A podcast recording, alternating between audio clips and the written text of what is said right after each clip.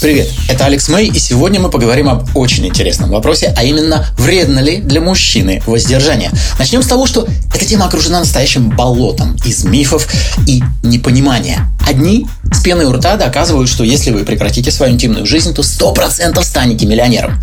Другие клянутся, что главный мужской гормон тестостерон сразу подпрыгнет ну, буквально до небес. И как только воздержавшийся выйдет на улицу, все красавицы его. А еще ему не будет равно в качалке. Третьи, наоборот, грозят за воздержание всеми известными болезнями из медицинской энциклопедии. Где правда? Для начала про тестостерон. Серьезные медицинские исследования показывают, что он действительно растет. Вот только немного и только в течение первых шести дней. А потом опять падает до прежнего уровня. Так что здесь вас, увы, обманули. По поводу отказа от интимной жизни, ну, для того, чтобы стать миллионером, просто сфокусироваться, достичь своей цели в карьере, в бизнесе, да где угодно.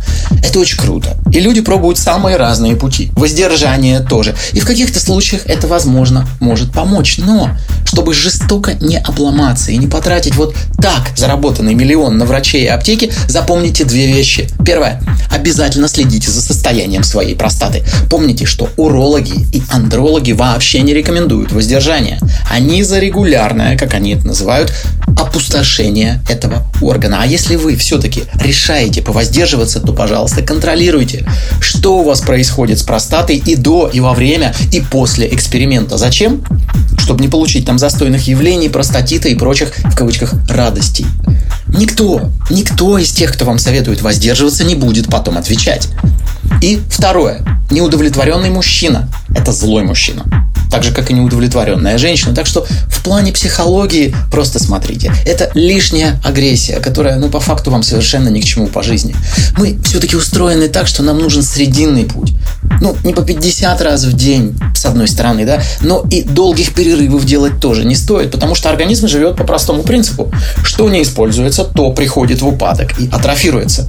Конечно, есть и другие аргументы. И за, и против. Об этом я рассказываю на своем YouTube-канале Алекс Мэй Official. Это был Алекс Мэй специально для Радио Рекорд. До скорой встречи.